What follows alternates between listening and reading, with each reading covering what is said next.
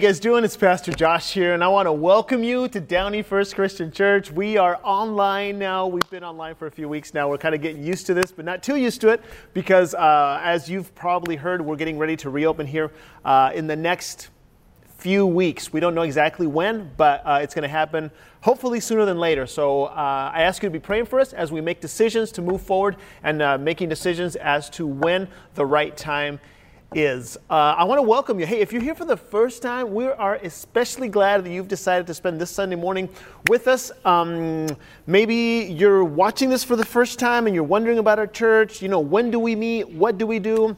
Um, we are Downey First Christian Church, and uh, we exist to love God, love people, and serve the world. And we are so glad that you're here with us for the first time.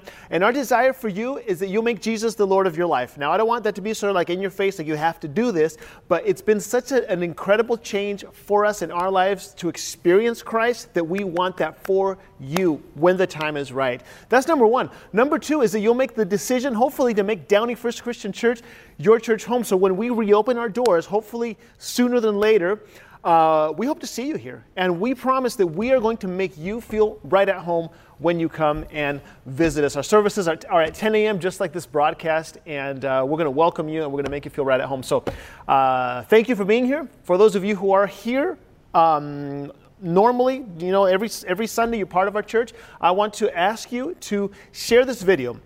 Now, we, we talk about this every Sunday. We say, hey, if you're, you know, you're coming here, please uh, uh, invite your neighbors because we're a church of wide open doors. But since we're online now, it makes it even easier. All you have to do, we've said this before, is push the share button, share it with your contacts on your phone, and let's spread the word about the hope that Christ gives us in our lives. Sound good?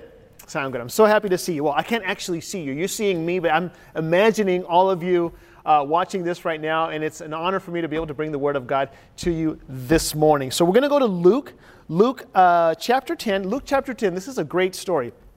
Starting in verse 25, I'm going to read uh, through a few verses here, and you're going to realize that this is actually a familiar parable. So here we go.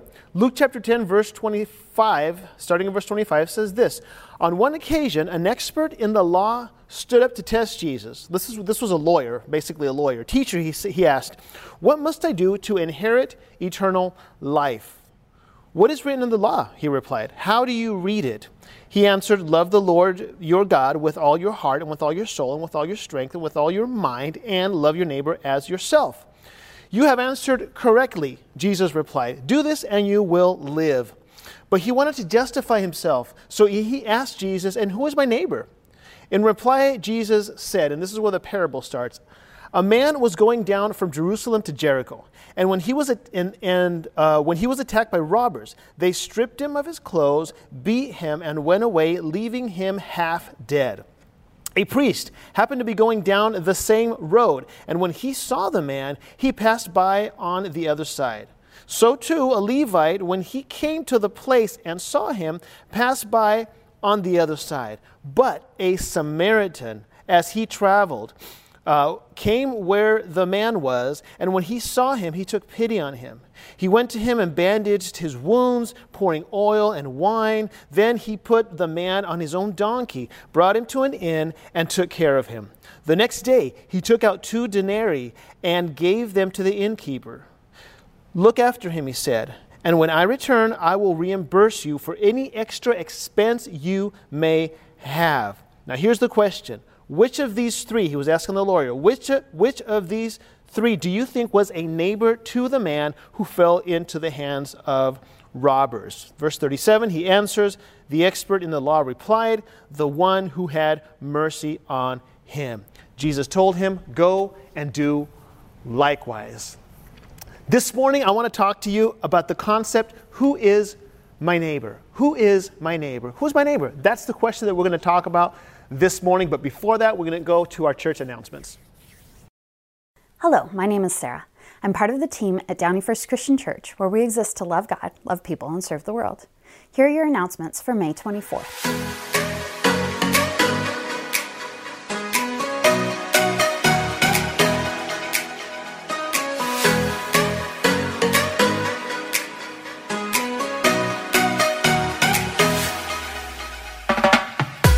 Now premiering our Sunday service right at 10 a.m. so that we can participate all together. If you log into YouTube a few minutes early, you will be able to chat along with our church family as we wait for service to start. Also, in the links below, there is a place to share comments, concerns, and prayer requests. Please use it to communicate with us as you would with a physical connection card. It is a joy to hear about how our church family is caring for one another through our growth groups. While we had originally planned to take a break during the summer, we know that this is a vital way to stay connected. So we will continue using video conferencing technology to encourage, challenge, and uplift one another.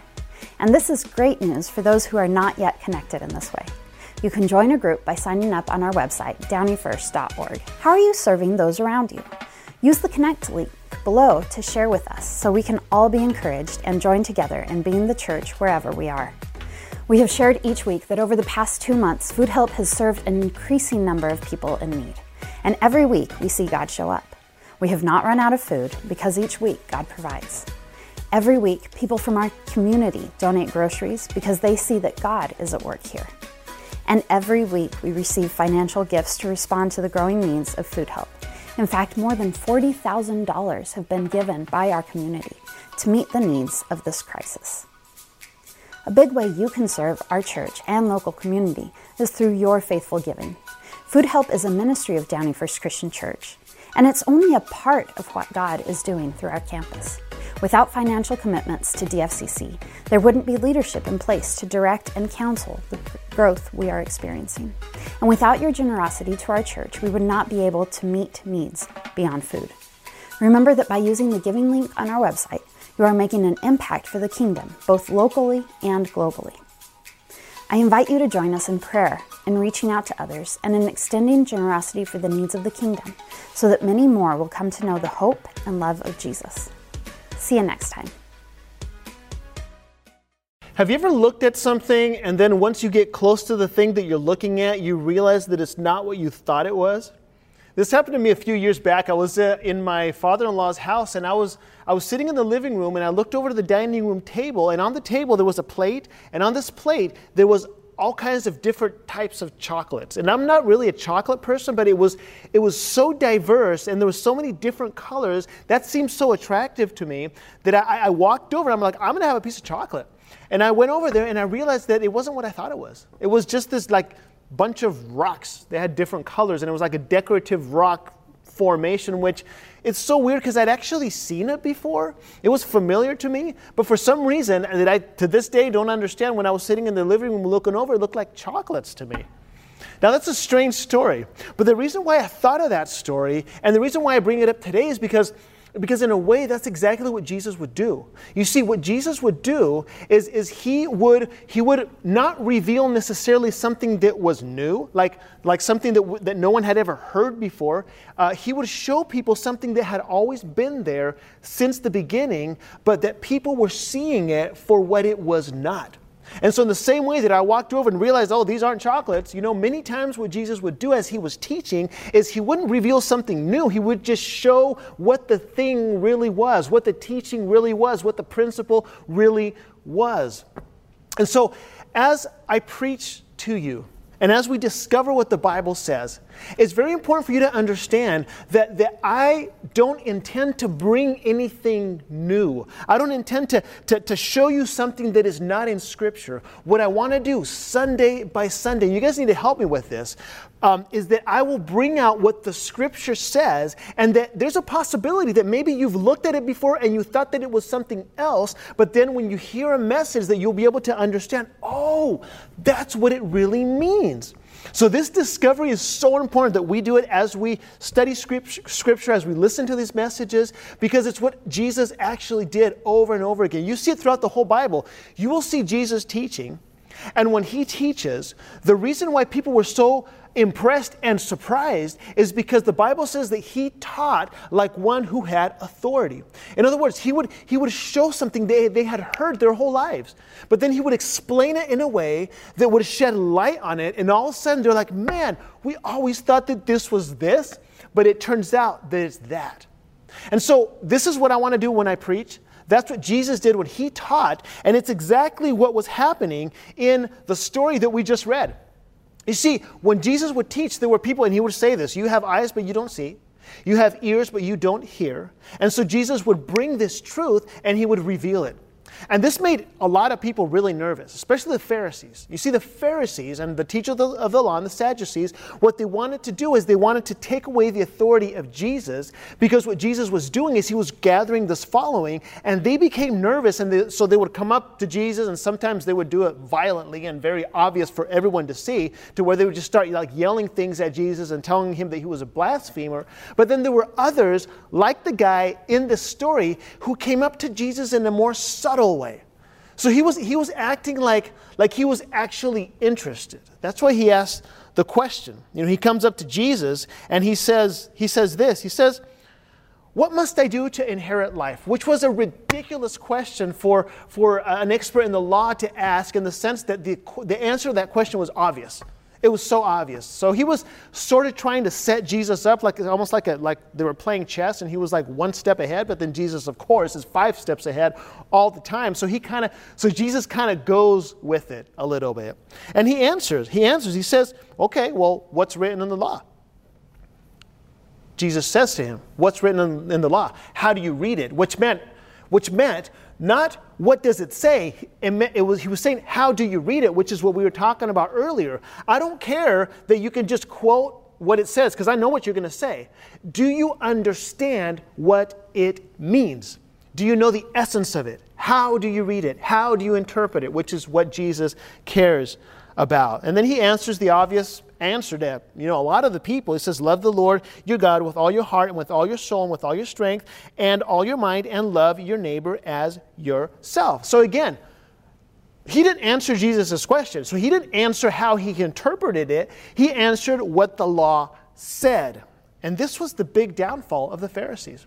You see, the Pharisees you know, they had, they had the, the, the Old Testament, the five first books of the law, the Torah, the Tanakh, they had it memorized. But it's so sad because they would have it memorized, but they didn't understand it. And that's why Jesus would go after him. He would say, How do you interpret it? Like, like, are you seeing what it's really saying? Like those chocolates, are you thinking that it's chocolates, or do you really see what it is that the Bible is saying? So they were perfect examples of those who would look without, without seeing, and they would listen without actually hearing. And so Jesus says, He answers him, because he just, you know, quoted the scripture. He says, Well, do this and you will live which was kind of an insult to him because he, because he, he didn't say, continue doing this and you will live. He said, do this and you will live, which implied that he wasn't doing it. And so he's offended, and he, he you know, the Bible says he tried to justify himself. Um, and then he asked this question, which was the question that he thought he was setting Jesus up for, but in reality, Jesus wanted to know this answer to the question so that then he could go into the story. See, Jesus is always five steps ahead.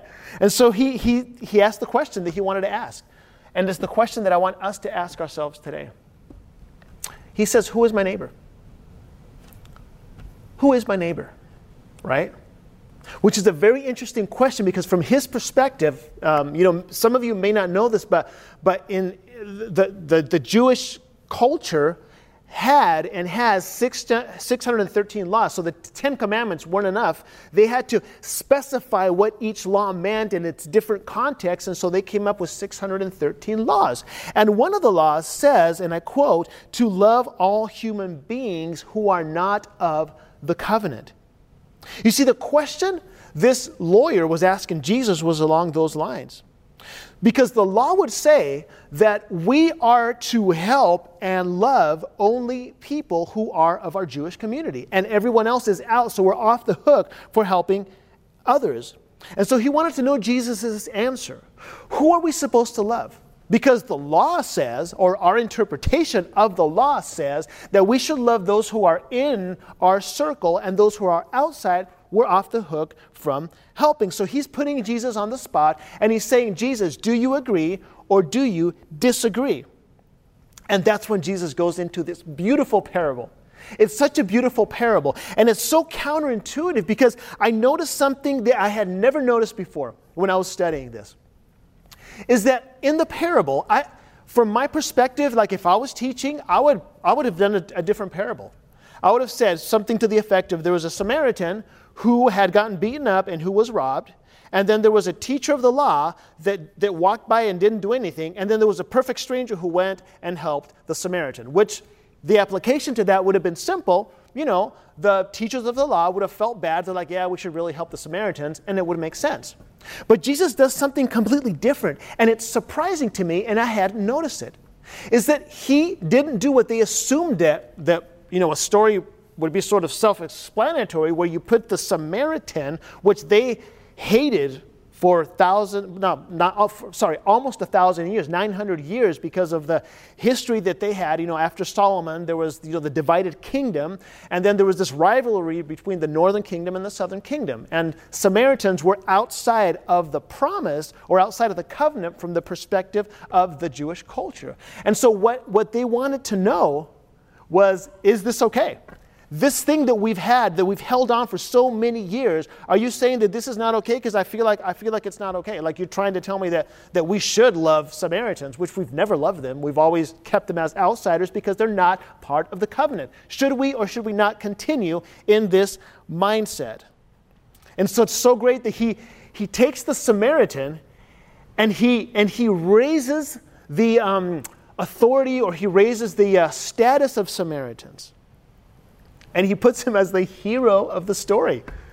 And this was scandalous. Like they would have heard this and they'd be like, what? Like he's the Superman here? Like he's the one saving everybody?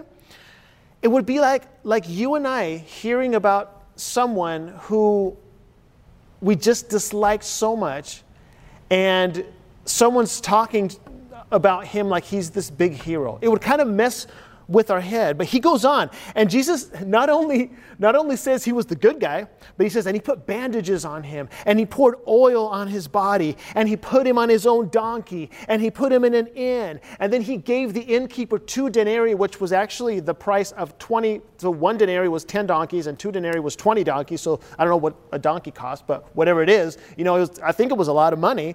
And then he says, and when I come back, if you spend any more, I'm going to pay. So he was raising the status status of the Samaritans to an, an uncomfortable position.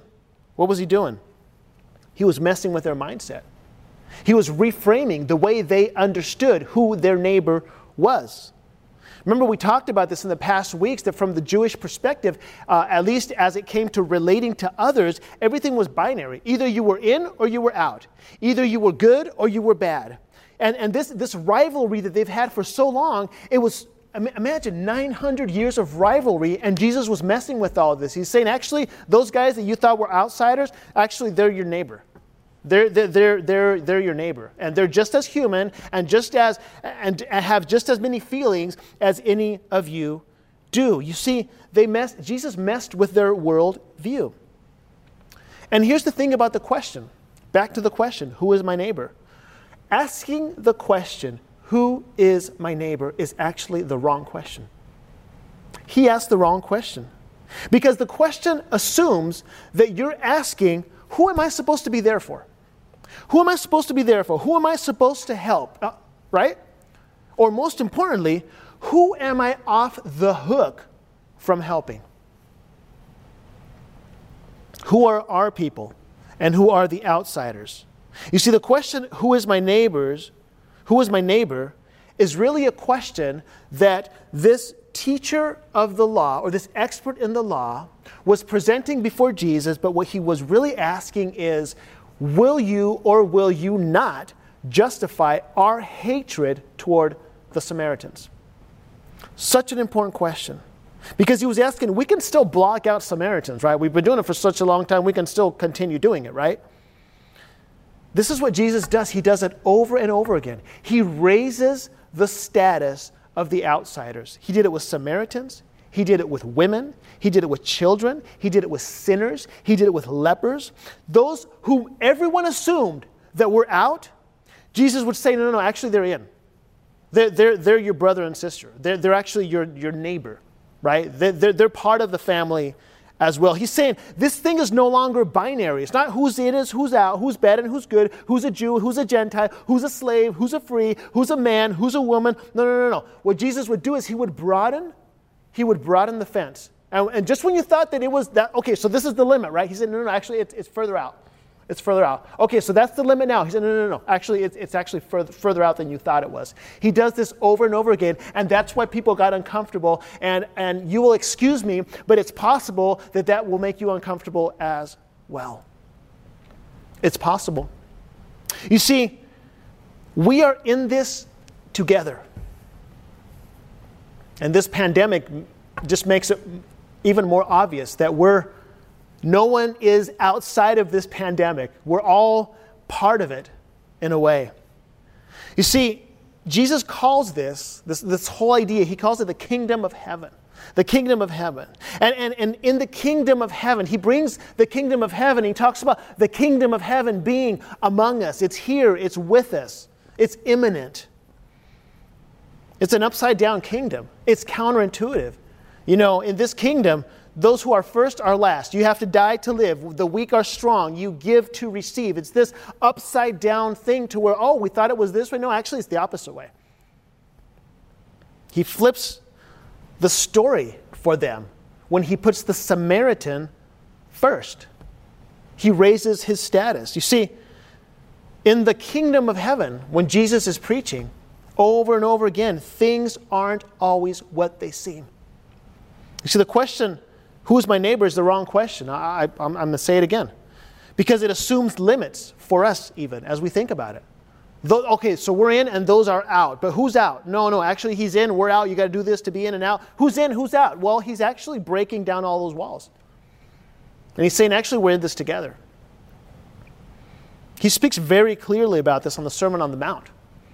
Matthew chapter 5, I'm going to read through it uh, real quick. It's just a few verses. It says this you have heard it said, so, so this is your normal understanding. This is how you see it. You have heard it said, love your neighbor and hate your enemy. In other words, you have heard it said that, th- that those are out and these guys are in. You've heard that said, right? Okay. But I tell you, this is Jesus interpreting the law. He's telling us what it really means as opposed to what we assume it might, mean, it might mean. So he says, But I tell you, I tell you, love your enemies and pray for those who persecute you, that you may be children of your Father in heaven.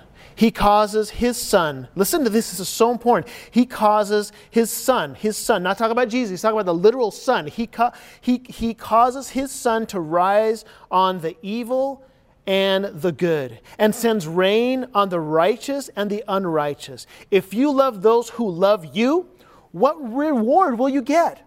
Are not even the tax collectors doing this? And if you greet only your own people, what are you doing more than others? Do not even pagans do that?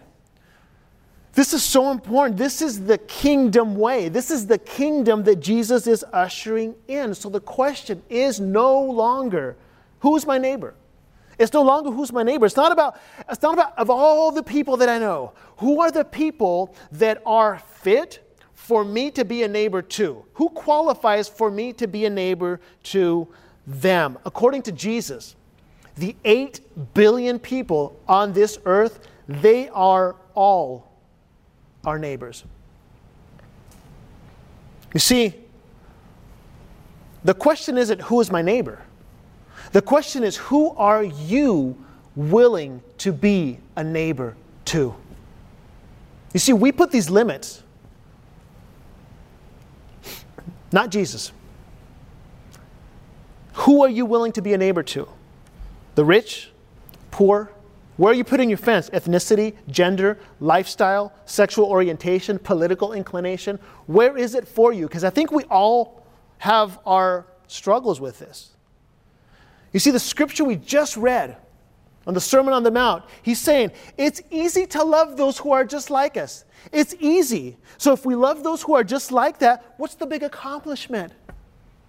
In fact, he goes even further. That's why it makes us so uncomfortable when we talk about this Samaritan guy who was such a good guy and so helpful to this perfect stranger. See, being a neighbor isn't just tolerating. It's, it, it means caring for, it means providing, it means helping, it means going the extra mile for even a perfect stranger that we don't even know. And you may say, this is just too hard. Well, that's the point. That's how we're supposed to make the difference. You see, maybe there's a Samaritan in your life. Maybe you have a Samaritan in your life and you feel like, like you're entitled. And I'm, i promise you, I'm not judging because I, I, this is something we're, we're going through together. You feel like it's your right to block this person out of your life because they've wronged you, there's some injustice that's happened, some sort of history, something that they do that you don't agree with. You're like, you know what, I'm just going to block this person out because it's so much easier. And maybe your situation is, is much deeper. Maybe it's just it's, it's a deep hurt that you have, and it's possible. And I don't by any means want to uh, downplay your situation. But this story, in my opinion, explains clearly how we are to operate. You know, maybe you're not ready to, hey, let's go back to how things were with all these people who have hurt you. No, no, but the, but the first step is forgiveness. That's step number one, is forgiveness. You know, when I do counseling, one of the big things that I have to deal with with many people is the issue of forgiveness.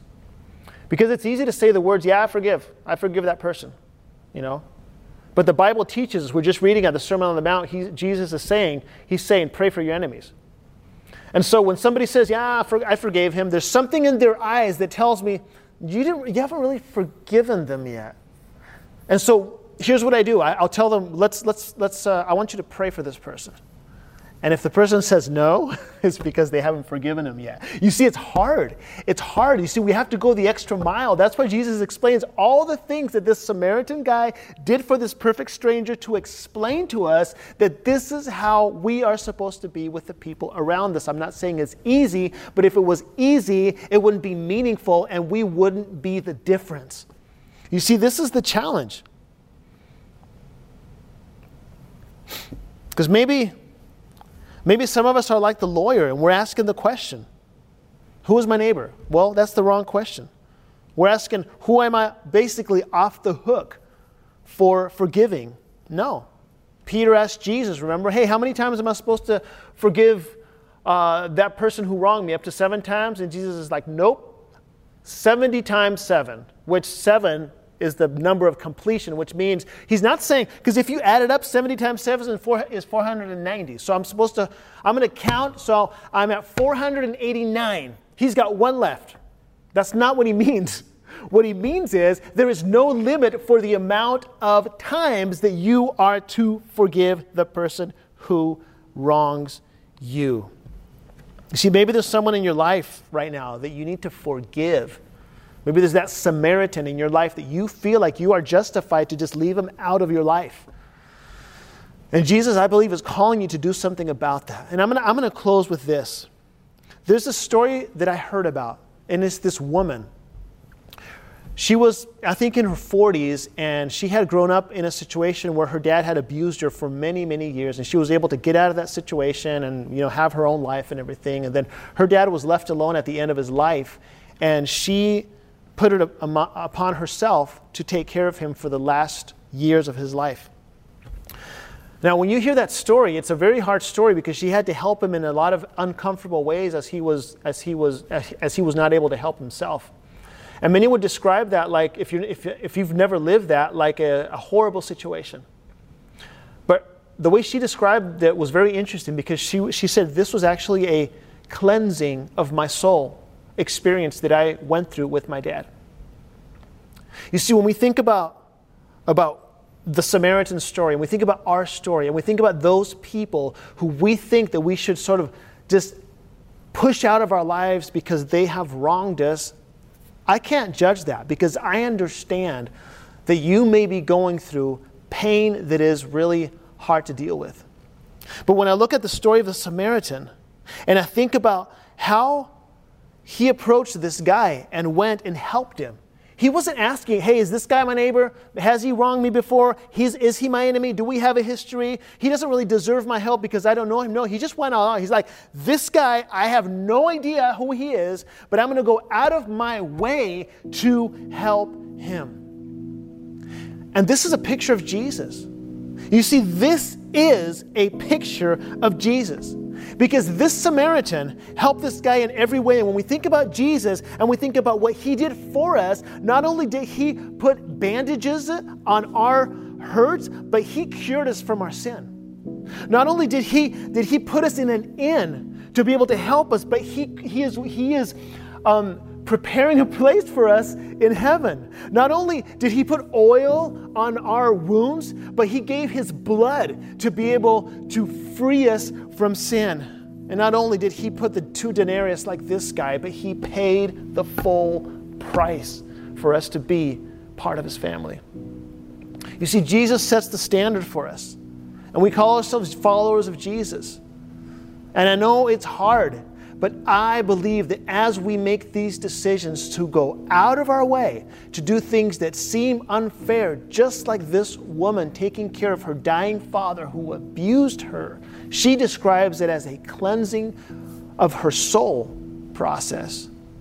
Maybe that's something that we should do as well. And I don't know what the situation is for you, but I want to close with this scripture. John 13, starting in verse 34, says this A new command I give you love one another as I have loved you. So you must love one another. By this, everyone will know that you are my disciples if you love one another. See, here's the thing we may know a lot of scriptures, we may know them, we could quote them.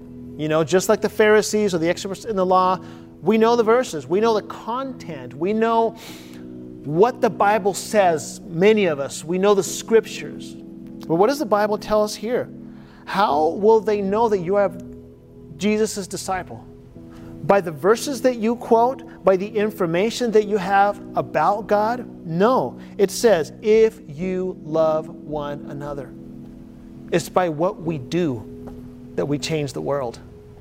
And so I want to encourage you to do this. And I, am I'm going to I'm going to ask you to take this moment now. We're going to pray. I want to ask you to just close your eyes right now and just, this is a moment for you. This is a moment when I want you to think about what you've heard. And if you could just close your eyes right now, maybe hold the hand to the person next to you and, and think about the words that you've heard today. Um, you know, the evidence of what we believe is not in what we know, but in how we live. Because the information is helpful. We learn by hearing messages and reading the Bible. But for, for the outsiders, for people who are watching us, that's just a whisper. This is, how, this is how I picture it. The information is just a whisper. But when we actually live out the things that we believe, that becomes a megaphone. And people can hear it, and it becomes so loud and so powerful and so undeniable. You see, this is the kingdom way. This is the kingdom way that Jesus came to usher in, and it's upside down. You die to live, you give to receive. And so, as we think about the people in our lives, or maybe there's one person on your heart right now that is just difficult to deal with, I think God is calling you to reach out to that person. And I don't, know, I don't know exactly what that means for you. I don't know if that means a phone call. I don't know if that means that you pray for the person. I don't know what it means. But we are called today to make a difference in the same way that the Samaritan helped this perfect stranger, who, from their perspective, Samaritans were outsiders. Christ keeps broadening the, um, the threshold of who he considers our neighbors. And we should do the same. And so I'm going to pray for you right now. Uh, Lord God, thank you for the moments that we share. Thank you for your love and your mercy and your understanding. And thank you, God, because I believe today you have allowed for us to see something that perhaps has always been there, but that now we see it for what it really is. And it makes us uncomfortable. But this is the Jesus way. And I believe that there is a cleansing of our souls when we allow forgiveness to flow through us. I pray, Lord, that we won't take the steps that we need to take. I pray for those who are challenged right now in the situation where maybe they don't want to forgive or, or they feel justified in excluding certain people from their lives, Lord, I pray that you'll speak to them and that this story will speak to them and that we will understand what you've called us to do. We love you. We thank you. In Jesus' name we pray. Amen.